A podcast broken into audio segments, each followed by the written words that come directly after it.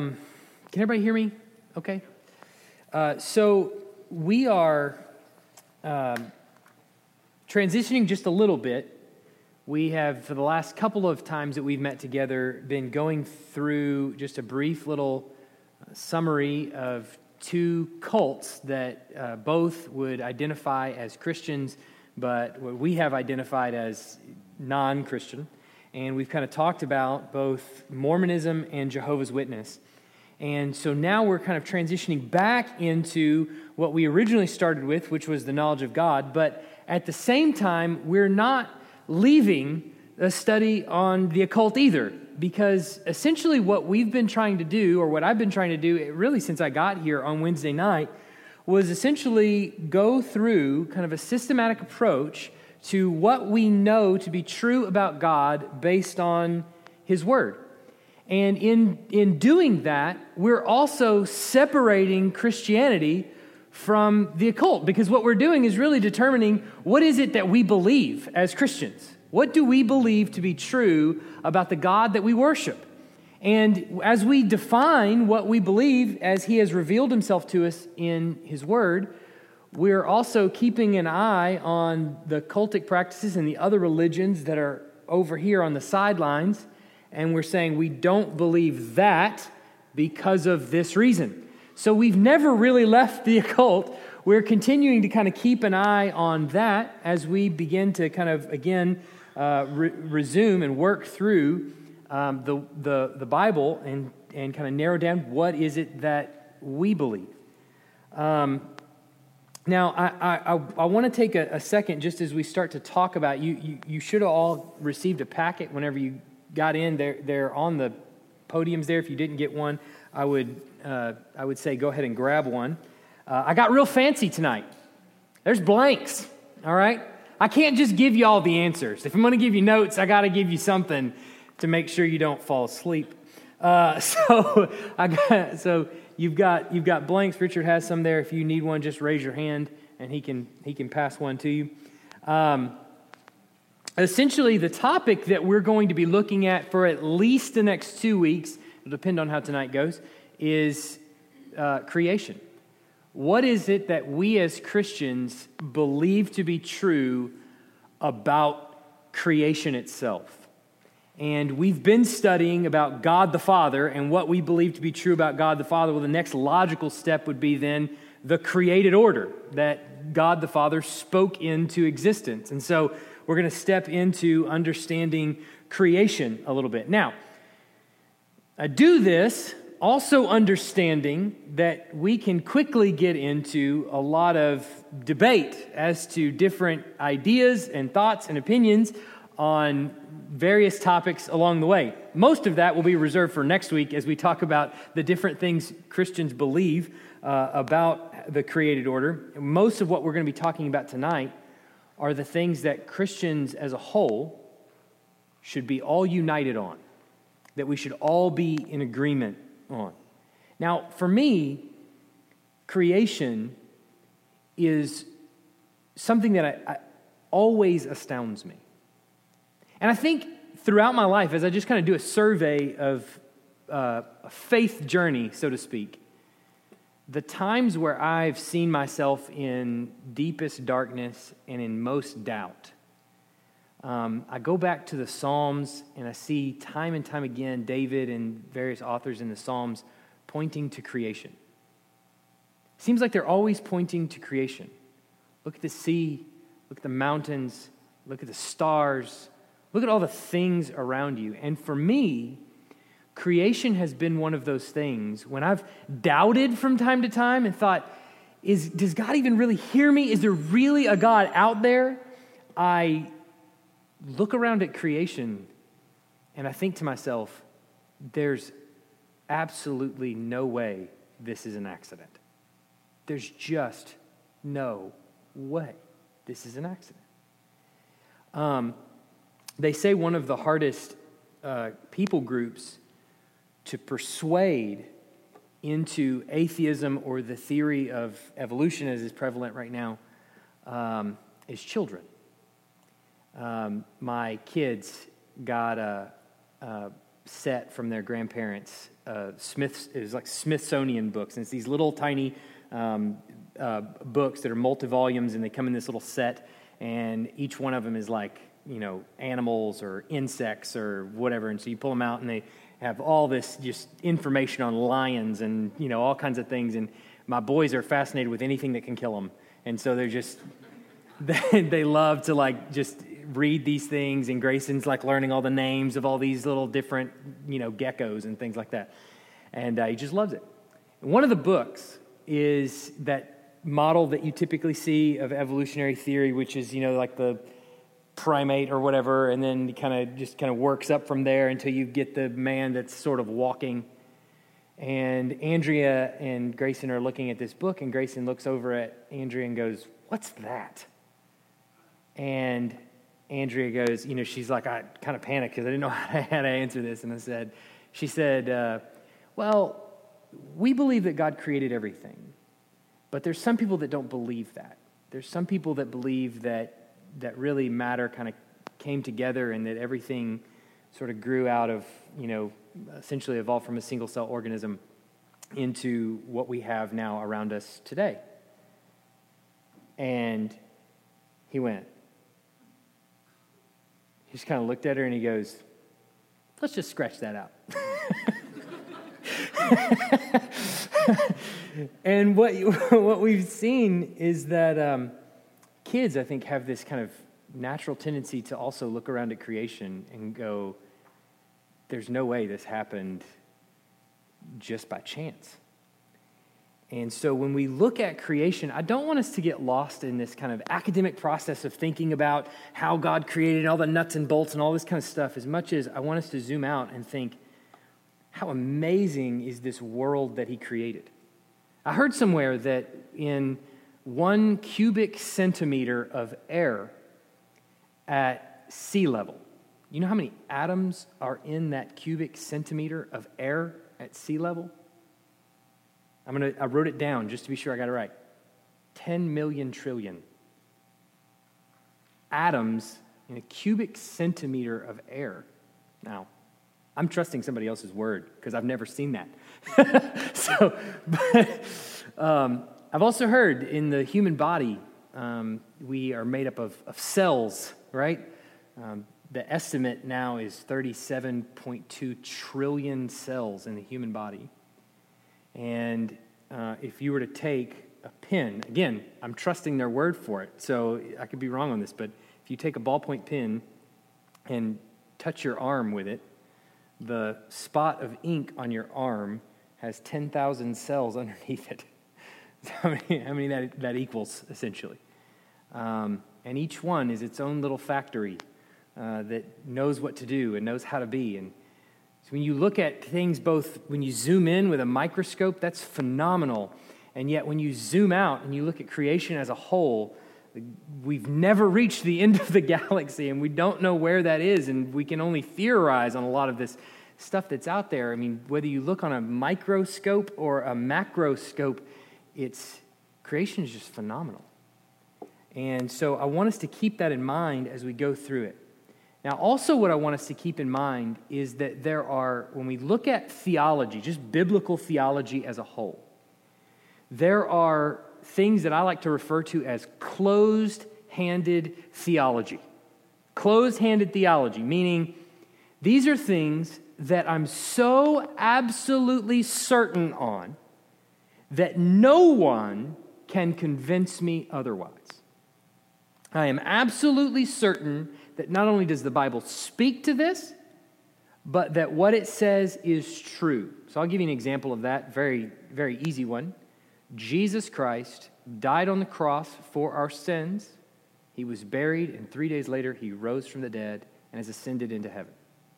That is closed handed theology. You are not a Christian if you don't believe that, okay? No one should be able to pry that from your cold, dead, lifeless fingers, all right? cold, dead, soon to be resurrected, lifeless fingers. um, nobody should be able to pry that from you. Um, there's, many, there's many others that are like that. There's also a group of uh, many other things that I would call open handed theology. Things that I might be relatively certain on as I read the text. I think this is the meaning of that text. I think this is a right understanding of that text. But I could be wrong about my interpretation there. Um, we'll uncover a lot of those things next week, and we won't spend as much time on those this week. We'll spend a lot more time on the closed handed um, understanding of creation this week. Uh, and then we'll explore some other things that we should probably keep within an open hand. Things we could be relatively certain about, for sure, but and things that we have good reason to believe, but things that we also can't be totally certain on. The reason that we can understand what should be open and what should be closed is as we turn back to the past and we look across Christian history. And what we can see as we survey Christian history is the unity of the church or the diversity of the church. And so you see traditional Christian witness throughout history where they're unified around the death, burial, and resurrection of Christ. We know that the scripture that I'm reading, where they got that from, that is the exact interpretation. Look at 2,000 years of church history. I have enough in my back pocket to say, yes, absolutely. Not only has 2,000 years of church history proven that that's what this text means, but it's obvious when you, when you read it. And then as you look across church history, what you'll also see, an easy example of this would be the end times. When we do a survey of uh, Revelation, the book of Revelation, the book of Daniel, things like this, um, there are a, a, a, a plethora of beliefs about how things are going to pan out in the end.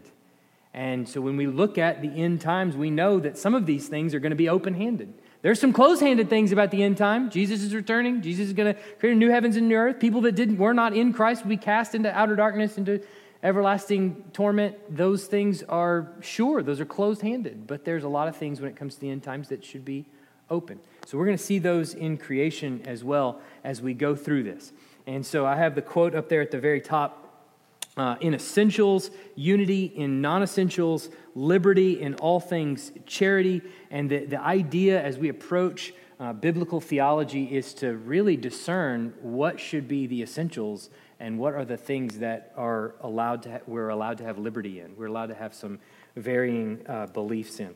So uh, as we go through this, I'd want to just identify some of those some of those key tenets that that we have always believed about creation. First thing on the list here, the clear meaning of the text of Scripture is that God created the world out of nothing. Now, I have included in the packet, so, because there's a lot of verses, so I've included in the packet a list of all the verses that we're going to cover tonight. Most of them are in the order that we actually are, are going to be covering them. So uh, if you want to just turn to your packet there, um, somebody take for me, we're just going to do a few of these. Somebody take for me Genesis 1 1 You can read it right off the sheet there, or you can turn to it. yeah, you can you memorize it. Somebody take for me Psalm 33, 6 and 9. Richard. Somebody take for me John 1, 3. All right, Blake. Somebody take for me Acts 4, 24 and 17, 24. Again, right there. All right, David. Uh, and somebody take for me Hebrews 11, 3. All right. Uh, and so, Vicki, when you got it, quote it. All right. In the beginning, God created the heavens and the earth. Psalm 33, 6 and 9. By the word of the Lord, the heavens were made, and by the breath of his mouth, all their hosts. For he spoke, and it came to be. He commanded, and it stood firm. All right. All things came into being through him, and apart from him, nothing came into being that has come into being. That to me is the most convincing one. How do you wiggle out of that one? Who had the uh, Who had Hebrews eleven three? I can't remember. All right, go ahead.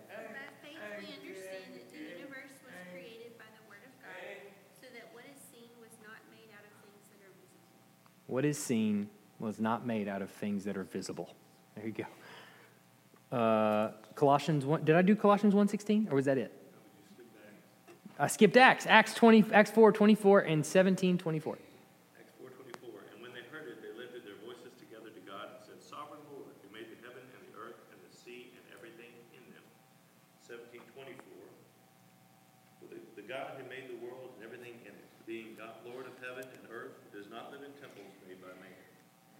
So, what's interesting, the, the, the, phrase that typically we use when we say God created everything out of nothing, the Latin there, the fancy term is ex nihilo. It was out of nothing that God created something. So, in front of him, or if you can even describe it as that, was nothingness, not a speck of anything. And he spoke, and behold, a rabbit right there, right? Or whatever, you know, uh, light, uh, darkness, uh, the world. Everything that is seen or unseen was created by, as the scripture says, the word of his mouth. All right. Um, and it seems that as this gospel is presented in Acts, we see it a couple of times from the mouth of Paul and, and the apostle. I think Peter is one of them in, the, in chapter 4. Uh, it, it seems to be a way of distinguishing the God we're talking about from the God pagans are worshiping.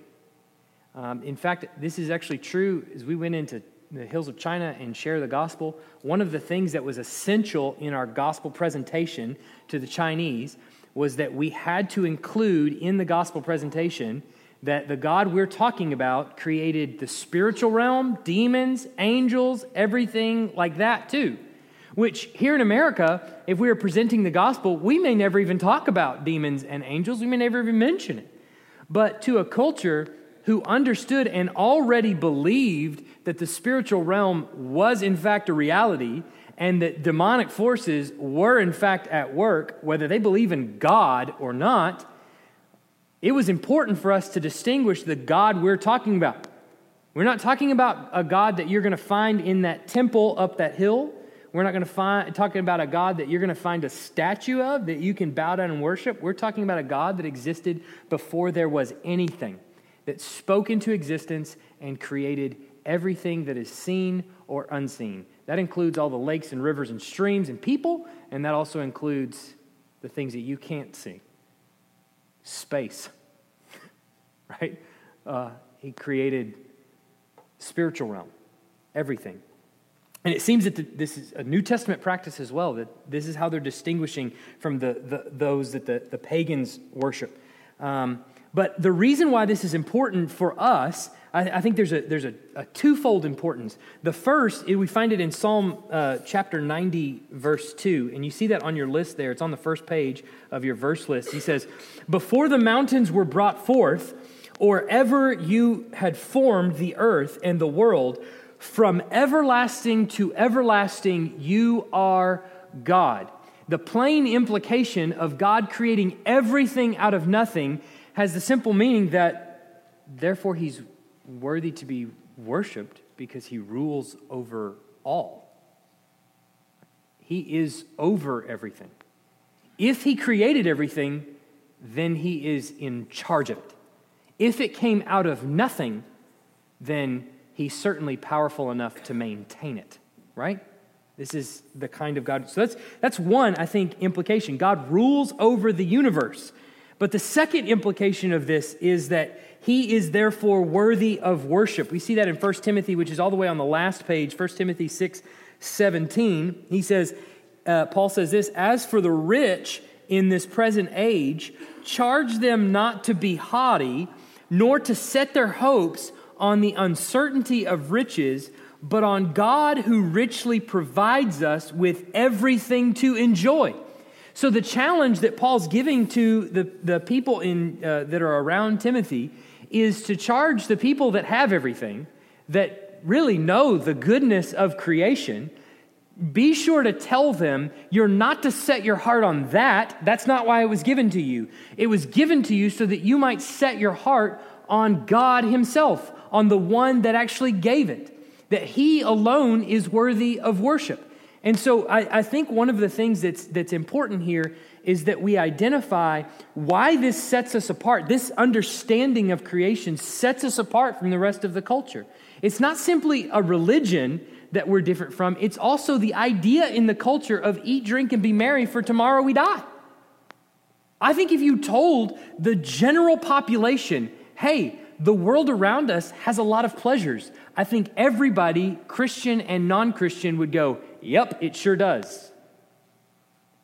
But the attitude of the non Christian, the pagan, is effectively eat, drink, and be merry, for tomorrow we die. This is the way we're supposed to enjoy creation. But in fact, it's not.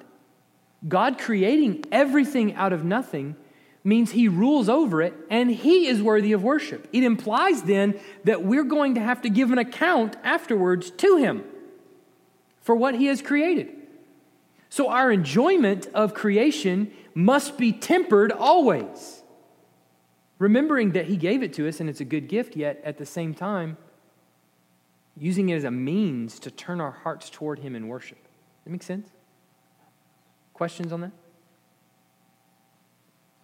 God created everything out of nothing, created the world out of nothing. Uh, the second thing is, I think, pretty obvious from the text, and is very, very diff- would be very difficult to, to avoid at all.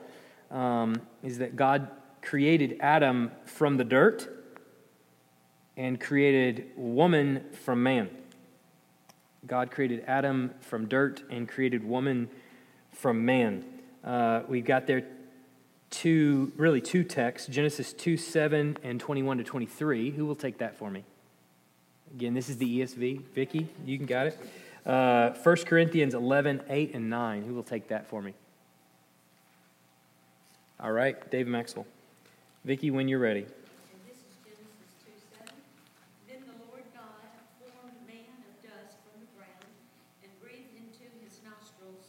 breath of life, and man became a living being. Did you need 21 and 21 to 23 as well. So the Lord caused a deep sleep to fall upon the man, and he slept. Then he took one of his ribs and closed up the flesh at that place. And the Lord God fashioned into a woman the rib which he had taken from the man, and brought her to the man. And the man said, Wow, this is now bone of my bones and flesh of my flesh. She shall be called woman, because she was taken out of man.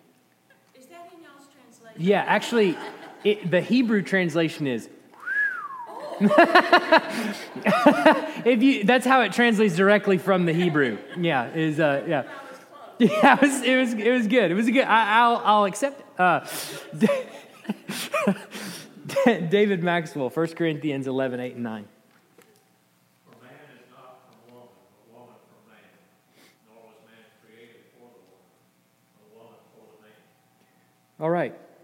So um, I think the clear meaning that has been taken from those passages from Christians throughout the ages is the creation of Adam and Eve demonstrates that mankind is a special creation. That mankind is a special creation. What we're to what we see in the biblical narrative is that not only does God create man, but it says specifically he created man in his image which is incredibly significant. And he explains what that means. If you, if you, if you don't have your Bible open to Genesis 1, that's okay. But uh, I'll just read for you. It says, uh, So he created, in 27, it says, So God created man in his image. In the image of God, he created him. Male and female, he created them. And then it says in 28, And God blessed them. And God said to them, Be fruitful and multiply and fill the earth and subdue it. Have dominion over the fish of the sea and over the birds of the heavens and over every living thing that moves on the earth.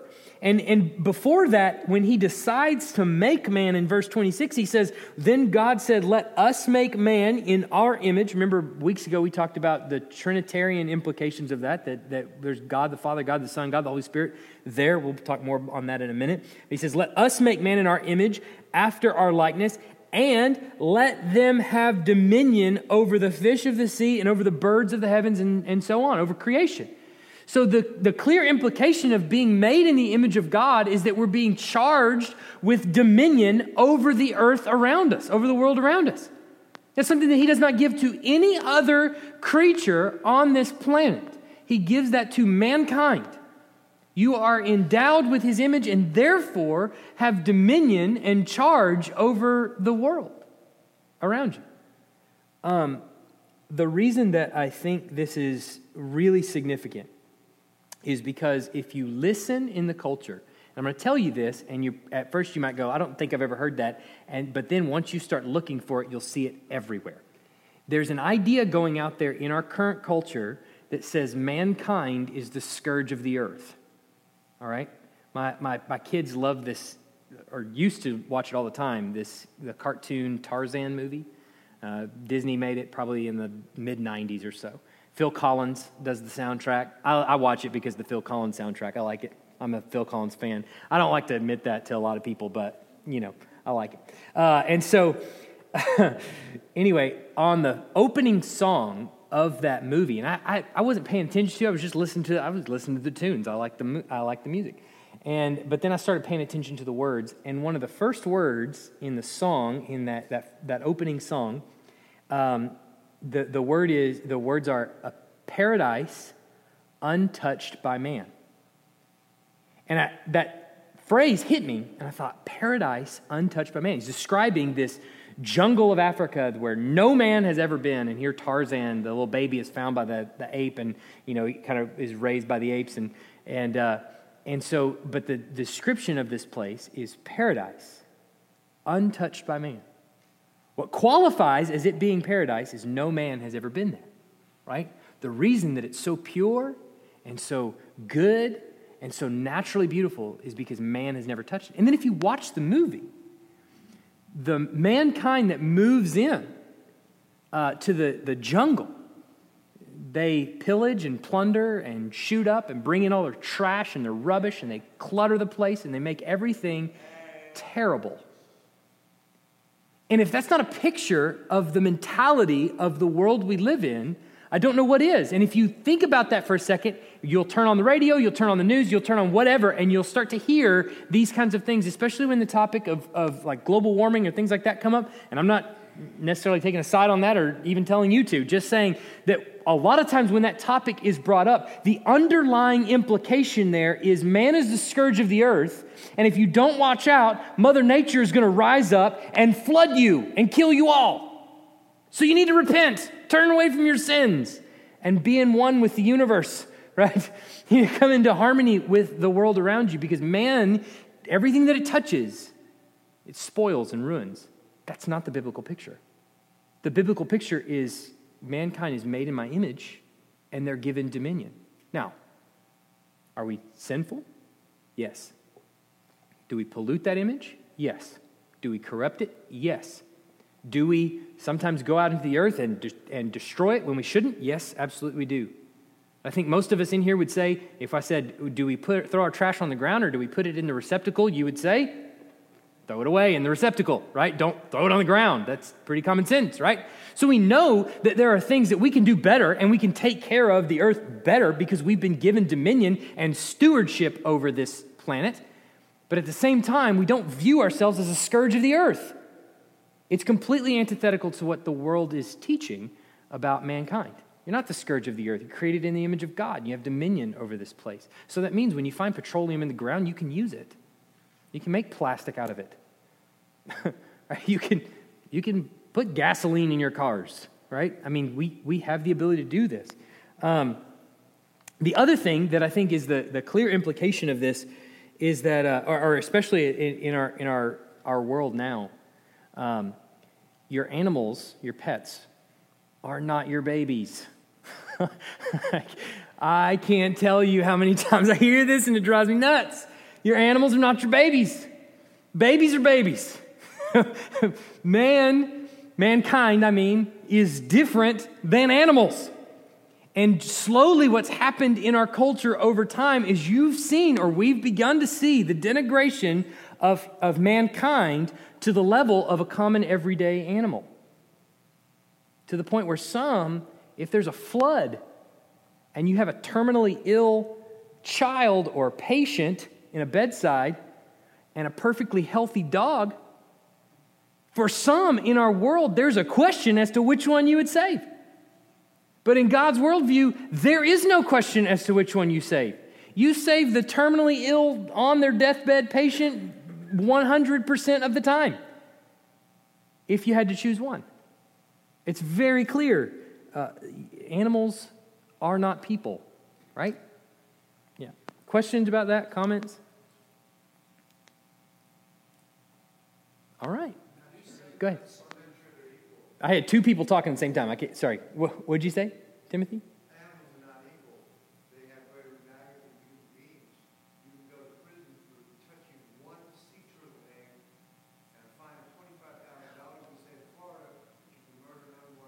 Yes. That didn't end the way I thought it was. the way you started that, I, was, I thought we were about to have a debate on that. But yes, yes, absolutely. In, in, many, in many instances, it's even, it's even reversed. It's even gone the other way. You're absolutely right. Yeah. Uh, I mean, you know, uh, you bring up a good point on abortion. Th- that's the case. And then the other end of the spectrum, the aged, uh, the death with dignity is starting to, to be a thing, which, which is interesting, and we can talk about this at length, uh, you know, long after this. But part of what's creating this debate of death with dignity in our culture, and I, what I mean by that is assisted suicide. They call it death with dignity. There's no dignity about it. It's assisted suicide, is what it is. And, uh, and, and, and really, for all practical purposes, forcing a doctor to murder you is essentially the, the real thing that's going on there. And we could talk about this for a long time, but essentially, this, this kind of worldview, when you remove God from the equation and man is no longer made in his image, well, the natural assumption then is since we're all just a bag of molecules to begin with, then what's the difference in a bag of molecules that walks upright on two feet and can talk versus a bag of molecules that walks on four feet and is covered in hair and can only bark? Not much right? Happenstance, luck, fortune, or whatever you want to call it. But there's really no difference. And so when, when that happens, then it comes to your, your bedside. Now it's really an evaluation of what's more financially better. What's, you know, and, and the real implication in Scripture is that we're not given dominion over other humans. We're given dominion over the, the rest of the created order. So when a dog is in misery, we can put it out of its misery because we have dominion over that dog. The reality is, when it comes to human beings, God is clearly has dominion over humans. God is the one that decides when that takes place. So that's another topic we can cover at another time. But I think it does touch on here. Yeah. Um, the next thing that is on our list here creation was a Trinitarian effort. Creation was a Trinitarian effort. Uh, let's do a couple of verses here. John 1 3. We, I think we did read that earlier, but somebody go ahead and read it again. Who will take that for me? John 1 3. All right, Vicki. Uh, 1 Corinthians 8 6. Richard. David Maxwell, will you take Colossians 1 16? And who will take Hebrews 1 2? All right, uh, we'll go either one. I, I don't care. Go ahead, uh, Shannon. John 1 3.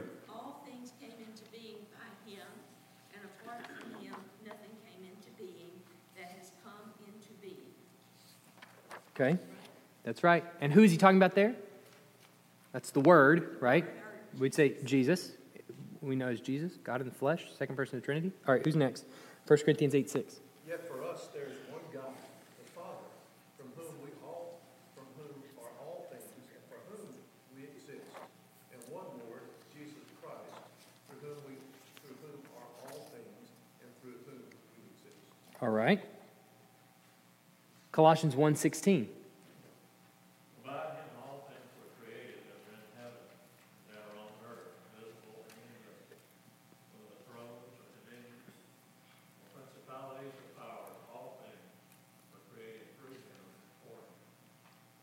All right, Hebrews 1 2.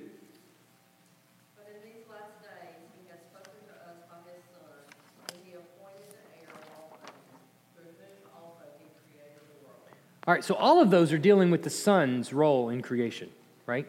So, what Paul makes abundantly clear is that all things were created through him and for him. They all hold together by him.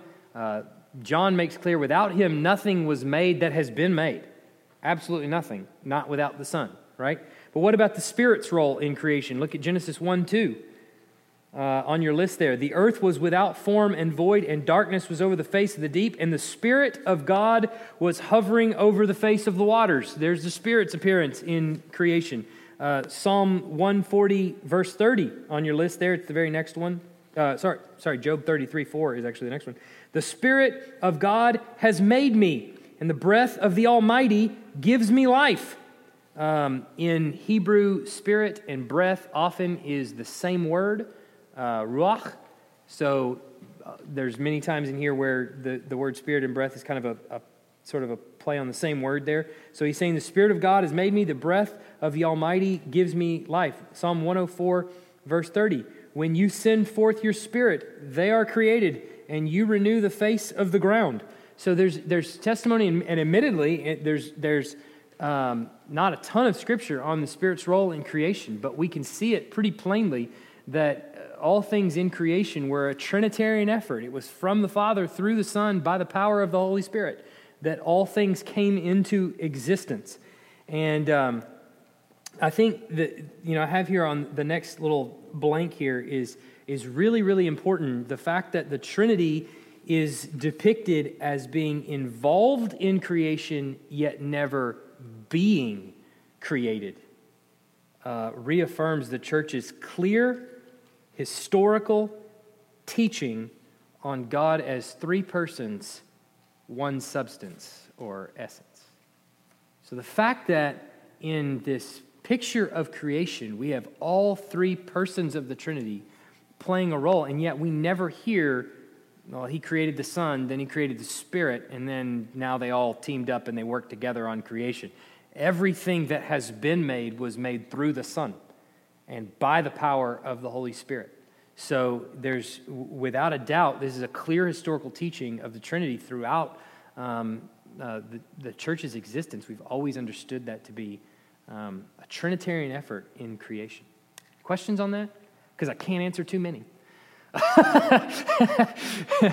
We've about exhausted my knowledge on the Trinity. Just kidding. I think that's, that's most of the scriptures right there. Uh, all right, the next thing on the list here creation is distinct from God, yet always dependent on God.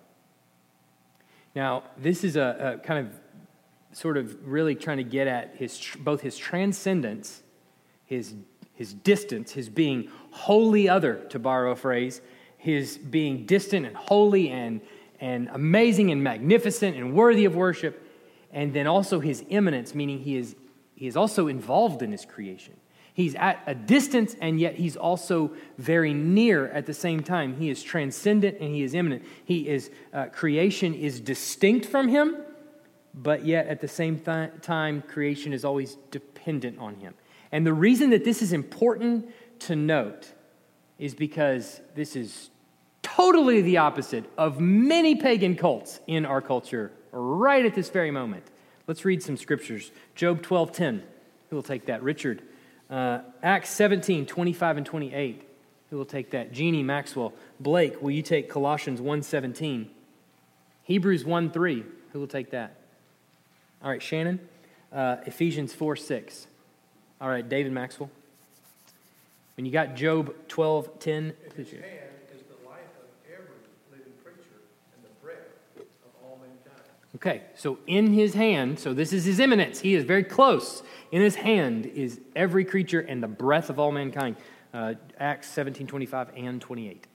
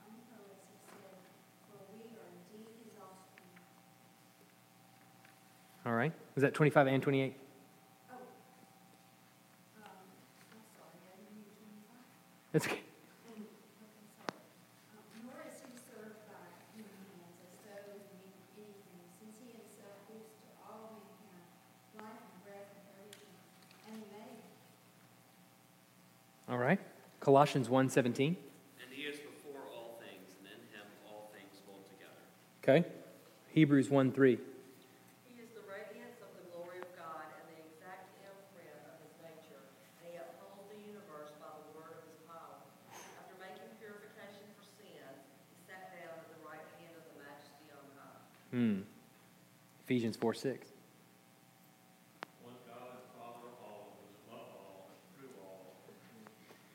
Well, Ephesians 4 6 kind of sums it all up, really.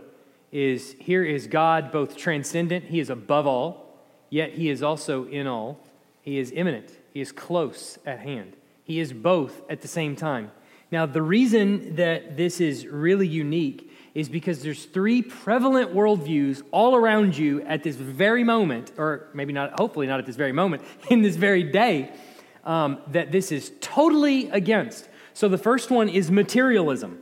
So that first little blank you got there is materialism, um, which is, you, you'll find this most commonly in, in just really any atheist in America that believes in sort of the Darwinian picture of evolution um, that's most easily categorized as materialism.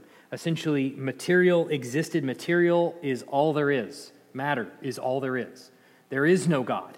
So essentially, uh, materialism at its core denies even the existence of God, right? At its core, it denies the existence of God. And we'll talk more about evolution tomorrow and, and, and, um, and how we are to think about that as Christians.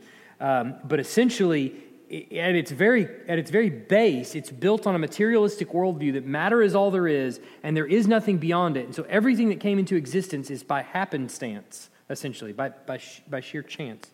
Um, so, there, there, so not only is, is creation distinct from God, there, there is no God, right? So it's just, it's just that's what it is. Then there, the next view is uh, pantheism. And you'll see pantheism, P A N, pan, uh, theism, T H E I S M, pantheism, which basically means pan is, is everything, pan is everywhere, uh, all things, and theism is God. So God is um, everything that you can see or everything that you can't see. Uh, God uh, is God or uh, is part of God. So everything that you can see or you can't see either is God or is part of God. The material universe, the material world around you is all there is. The trees, they're God. The grass is, is God. Um, everything literally in existence around you is God. Now, what that means is the, the uh, materialism, the desire for riches and wealth and all the things that man created, is evil. You need to distance yourself from that through meditation become one with the universe, because by being one with the universe, you become closer to God.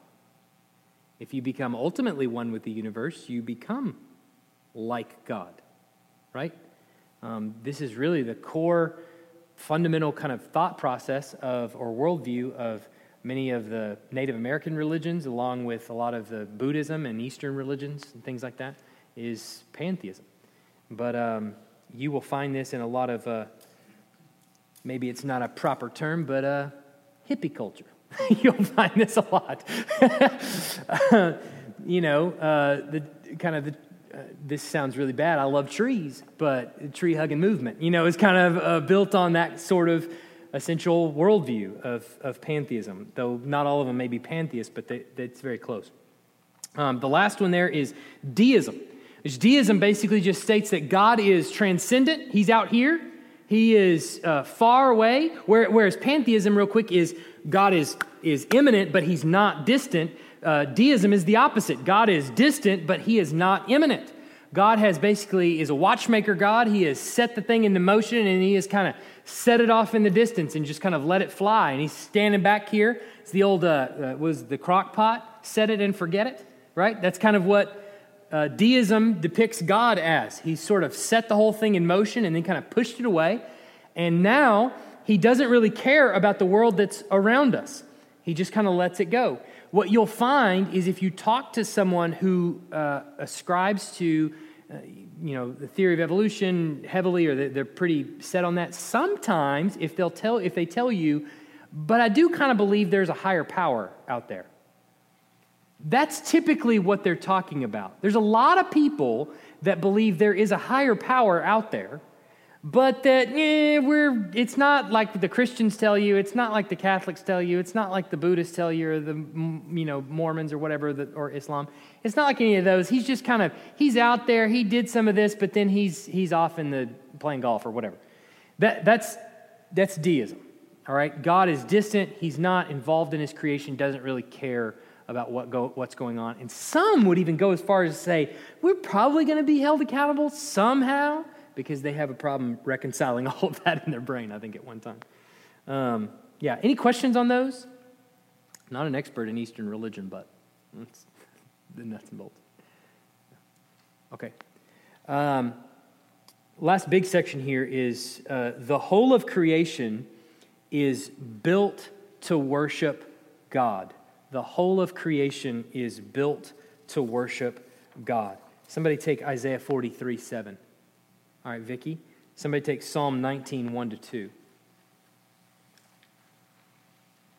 All right. Uh, Revelation 4 11. All right, Lynn Lafoy in the back. All right.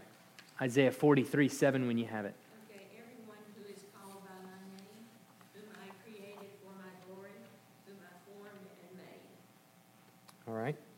Everyone created for his glory. Psalm 19 11. The heavens declare the glory of God, and the sky above Hmm. proclaims his handiwork. Mhm. Day to day pours out speech, and night to night reveals knowledge. Mm. Revelation 4 11.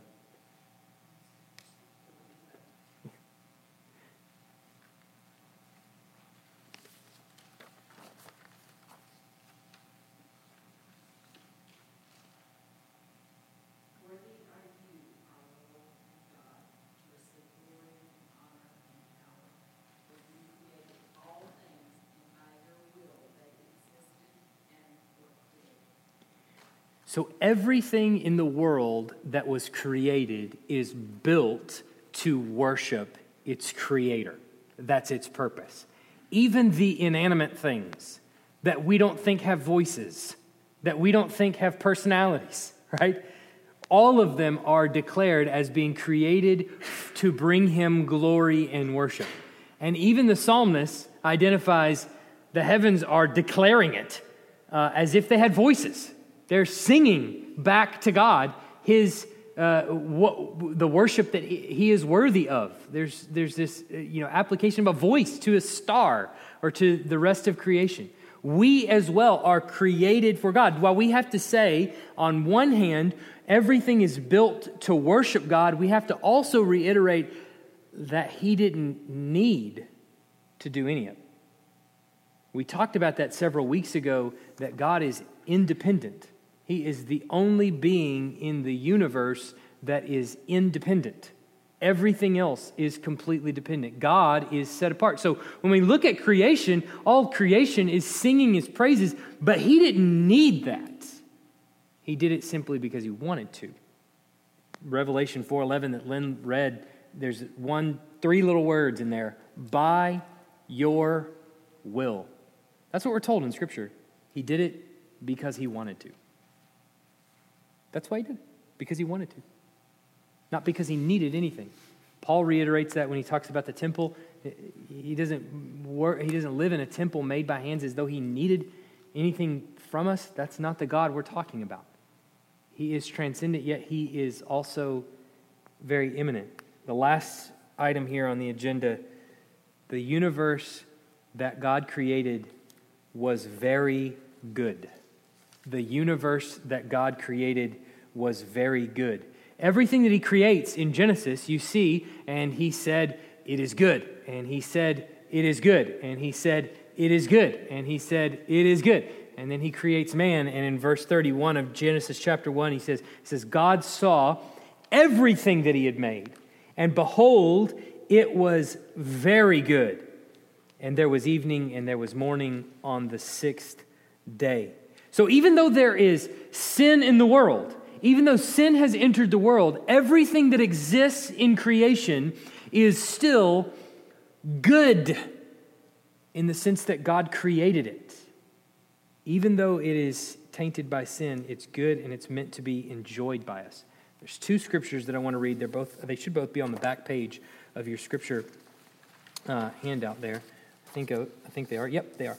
Uh, 1 Timothy 4 1 to 5. Um, because th- the question that I want to really kind of get down to before we, before we close here is so what? Why does all that matter? Why do we need to think about those kinds of things? And I think this, these two passages sort of get at the heart of why we as Christians should really care about this message of creation, this exact one. 1 Timothy 4 1 to 5. He says, Now the Spirit expressly says that in latter times some will depart from the faith by devoting themselves to deceitful spirits and teaching of demons, through the insincerity of liars whose consciences are seared, who forbid marriage and require abstinence from foods that God created to be received with thanksgiving by those who believe and know the truth. For everything created by God is good, and nothing is to be rejected if it's received with thanksgiving, for it is made holy by the word of God and prayer. And then 1 Timothy 6 17 to 18. As for the rich in this present age, charge them not to be haughty, nor to set their hopes on the uncertainty of riches, but on God who richly provides us with everything to enjoy. They are to do good to be rich in good works, to be generous and ready to share. The attitude, constantly coming back time and time again in Scripture, the position, the heart position of the Christian is not just to enjoy food that God created, not just to enjoy it, but to return thanks to Him for it literally everything in the world around you. We're talking about a God who creates, step back, out of nothing, he created everything that's in existence. So that means that he didn't have to give me barbecue sauce. But I'm glad he did. right? So anytime I look around at the world around me, I should never run out of things to be thankful for. Literally, the ground I walk on, the fact that I just took a breath and I'm still alive at this very moment, should give me pause to return thanks to the one who gave it to me. This is the heartbeat of the Christian is that everything returns us to worship. You're created to worship, and the Christian recognizes that that's what we're supposed to do. That's what we're built for. The reason that all of this matters, that God created everything out of nothing, that he, that he's, that he made Adam from the dirt and, and gave him uh, powers to, to exercise dominion over, over the earth, that that it was the whole Trinity at work in creation, that God is distinct from his creation, yet the creation is also dependent on God for everything, that, that everything is built to worship God, that the creation is very good. The reason that all of that matters is because it should tell the Christian you need to return worship to the one who's worthy of it. There's a temptation in our world, I get sucked into it, everybody does, to look at the things that we've been given and to worship them. To put priority on riches, to put priority on possessions, to put priority on jobs and money and um, family, even wives and kids. All of those things are defined in Scripture as good gifts. But what makes them good is when we return thanks to the one who gave them to you. Should never be a Christian's position to turn to these and worship them. Questions? Comments, thoughts?